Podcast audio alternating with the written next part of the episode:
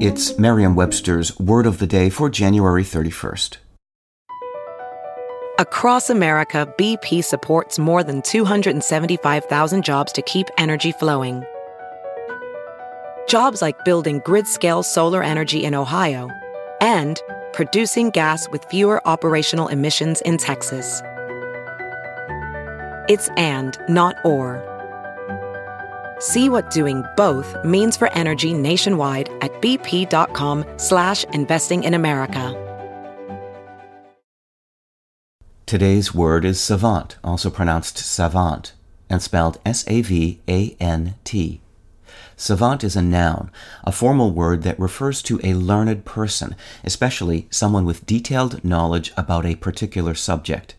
The word is also used to refer to a person affected with a developmental disorder who exhibits exceptional skill or brilliance in a particular subject or field.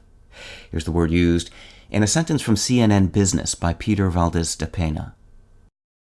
Ever since he was a child growing up in Melbourne, Florida, Rivian Automotive CEO Robert Joseph Scaringe wanted to start his own car company. He had developed a reputation as an automotive savant and tinkered on cars in his spare time, even keeping parts in his bedroom.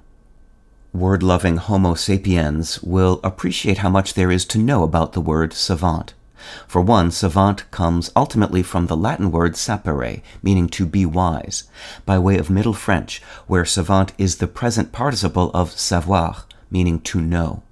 Second, savant shares roots with the English words sapient meaning possessing great wisdom, and sage, meaning very wise, as well as Homo sapiens.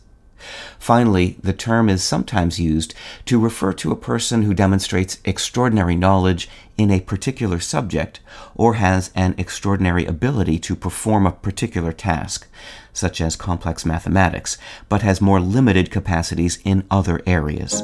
With your word of the day, I'm Peter Sokolowski. Visit Merriam-Webster.com today for definitions, wordplay, and trending word lookups.